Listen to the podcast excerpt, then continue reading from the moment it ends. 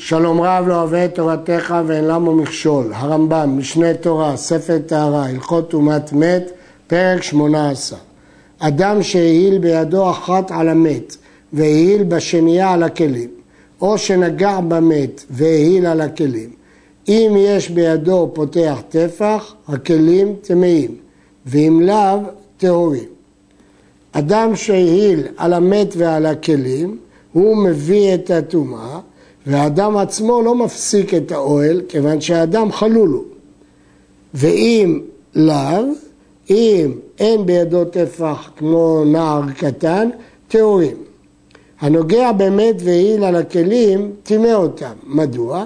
כיוון שצידו העליון של המת נעשה חלק מן האוהל.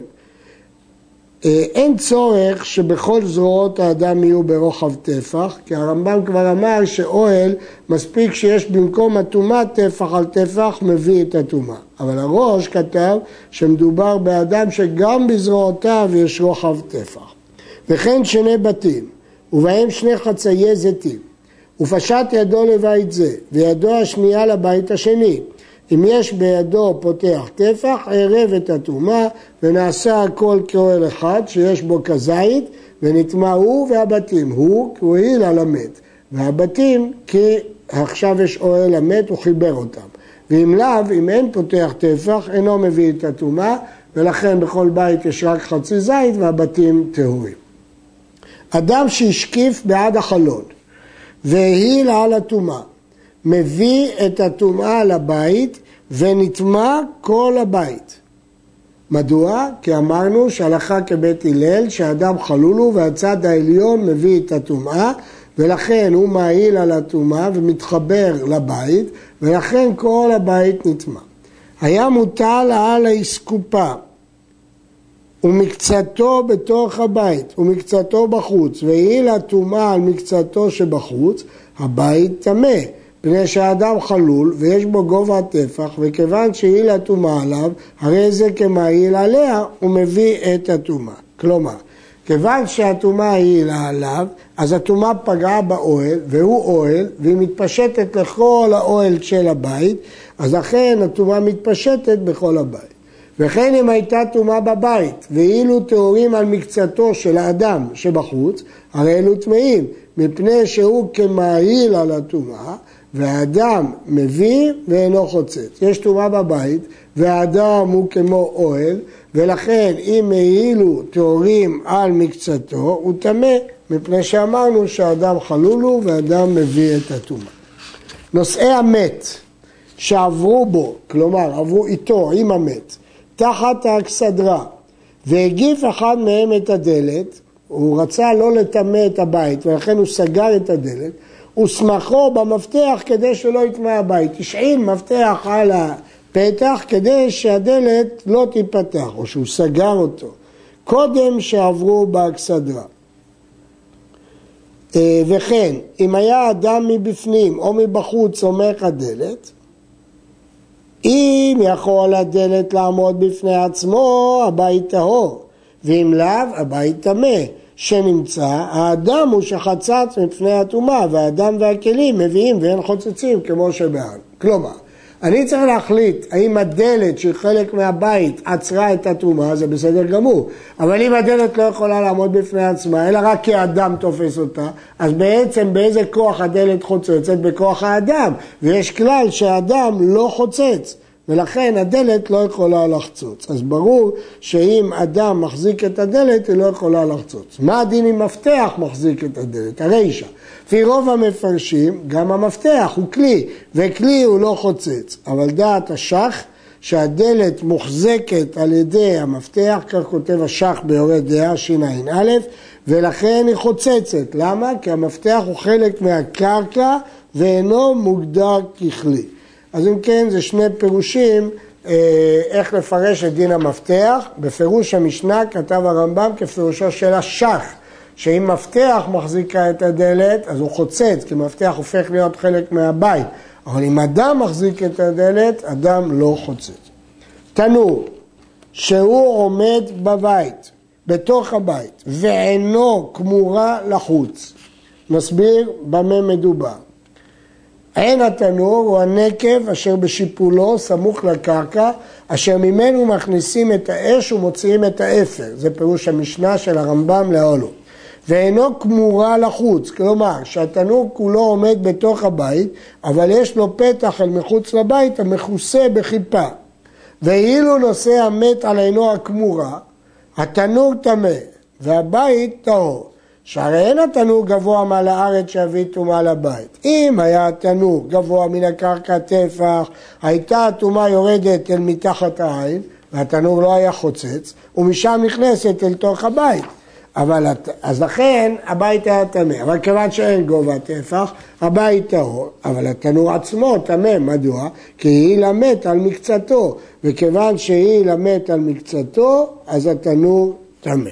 ולמרות שאמרנו שאין כלי חרס מטמא מגבו, כאן הטומאה יורדת אל מתחת הכימור ואז נטמע הכל, זה לא נקרא גבו. מגדל, מגדל זה ארון, עשוי עץ, הבא במידה, בא במידה, כלומר מכיל יותר מ-40 שאה, ואז הוא לא מקבל טומאה. שהוא עומד בתוך הפתח ונפתח לחוץ, טומאה בתוכו, הבית טהור, כי דרך טומאה לצאת ולא להיכנס. טומאה בבית, מה שבתוכו טמא, הרי הוא פתוח בתוך הפתח, ודרך הטומאה לצאת ואין דרכה להיכנס. כלומר, כיוון שהטומאה יוצאת מן הבית דרך הפתח, והמגדל ממלא את כל חלל הפתח, היא בוקעת לתוך המגדל. מדברי הרמב"ם משמע שהמגדל טמא בגלל שפתוח לחוץ, ולכאורה מה אכפת לי אם הוא פתוח או לא פתוח, אפילו אם הוא היה סגור. אז רב חיים הלוי מסביר שאלמלא שהמגדל היה פתוח, לא הייתה טומאה נכנסת להיכנס לתוכו, אף שדרכה לצאת החוצה, כי הוא מציל את מה שבתוכו. אבל כיוון שהוא פתוח, הטומאה נכנסת לתוכו, ועדיין צריך עיון. הייתה מוכני שלו. מוכני, פירש הרמב"ם בפירוש המשנה, מגירה היוצאת מן המגדל. בדרך כלל מוכני זה גלגל. פה הרמב"ם פירש מגירה היוצאת מן המגדל. משוחה לאחוריו. ויוצאה פחות מטפח ואינה נשמטת. כלומר, אי אפשר למשוך את המגירה מהמגדל לגמרי, היא לא נשמטת, אבל היא יוצאת פחות מטפח. וטומאה שם בתוכה כנגד הקורות, כלומר, יש טומאה במגירה בצד שפתוח לבית. הבית טהור, שאף על פי שהיא יוצאה, אינה נשמטת ואינה יוצאה טפח, אז היא חלק מהמגדל, היא לא דבר עצמאי. והוא שיהיה בה טפח, רוחב, על רום טפח חלול, אבל אם אין במוכני חלל טפח, הרי הטומאה רצוצה בתוך הבית והבית טמא. אם יש במוכני חלל טפח, אז רואים שהטומאה היא במוכני והיא לא בבית. אבל כי המוכני חלק מהמגדל, כי הוא לא נשמט והוא לא יוצא ממנו טפח, אבל יש בו טפח. אבל אם אין בו טפח, אז זה סתם טומאה רצוצה והבית טמא. גם אם המוכני יוצא טפח אל הבית, ודאי שהבית טמא. או אם המוכני נשמטת שיוצאת מן המגדל, זה כמו שני כלים שונים, ואז המוכני לא חוצץ. היה המגדל עומד בתוך הבית, והטומאה בתוכו או בתוך התיבה שלו, זה במקרה של תיבה בתוך המגדל, אף על פי שאין ביציאתה פותח טפח, כלומר בחלל התיבה עצמו יש פותח טפח, אבל אין לה פתח החוצה בגודל טפח, הבית טמא. טומאה בבית, מה שבתוכו טהור, שדרך הטומאה לצאת ואין דרכה להיכנס. כאן המגדל לא עומד בפתח ופתחו לחוץ, הוא עומד בתוך הבית. לכן כשהטומאה בתוכו, הטומאה יוצאת ממנו לבית, ולכן הבית טמא. אבל מה שבתוכו טהור, כי הטומאה לא נכנסת לתוכו. רק תקרא, אם יש שם פותח טפח, טמאים. ואם לאו, טהורים שהרי נועים את הקרורות כאילו הן יורדות וסותמות. אה, הרייבד מעיר שהכלים טמאים כאשר יש פותח טפח גם מלמעלה כדי שתיכנס לשם הטומאה. מה שהרמב"ם אומר שאם אין טפח רואים את הקורות כאילו יורדות וסותמות והטומאה לא נכנסת לשם. אבל אם יש טפח הטומאה נכנסת לשם. הייתה טומאה תחת המגדל בינו ובין הארץ או בינו ובין הקורות, או בינו ובין הכותל, בין שיש שם חלל טפח, בין שאין שם הבית טמא. למה? אם יש שם טפח, אין אוהל בתוך אוהל מציל, כי סוף הטומאה לצאת. ואם אין טפח, אז זה סתם טומאה רצוצה שבוקעת ועולה, בוקעת ויורדת, והיא יוצאת אל הבית. היה עומד באוויר, כלומר המגדל עומד מחוץ לבית, וטומאה בתוכו, כלים שבעוביו טהורים. טומאה בעוביו, כלים שבתוכו טהורים. הכלל הוא שאם יש טומאה בכותל הבית, מחציו ולפנים הבית טמא, מחציו ולחוץ הבית טהור. אבל במגדל זה לא כך. המגדל הוא לא מספיק חשוב כדי שהעוב יתאפל אליו. לכן כאשר הטומאה בעובי המגדל, טהור.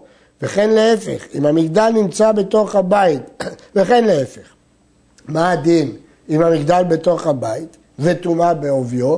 כאן נחלקו המפרשים האם טמא או לא. כל שיפורי אוהלים כאוהלים. כיצד? אוהל שהוא שופע ויורד, וכלה עד כאצבע, וטומאה באוהל, כלים שתחת השיפוע טמאים, כי השיפוע נתפס כחלק מהאוהל. טומאה תחת השיפוע, כלים שבאוהל טמאים. החידוש הוא שאפילו שאין טפח תחת הטומאה, הוא חלק מהאוהל.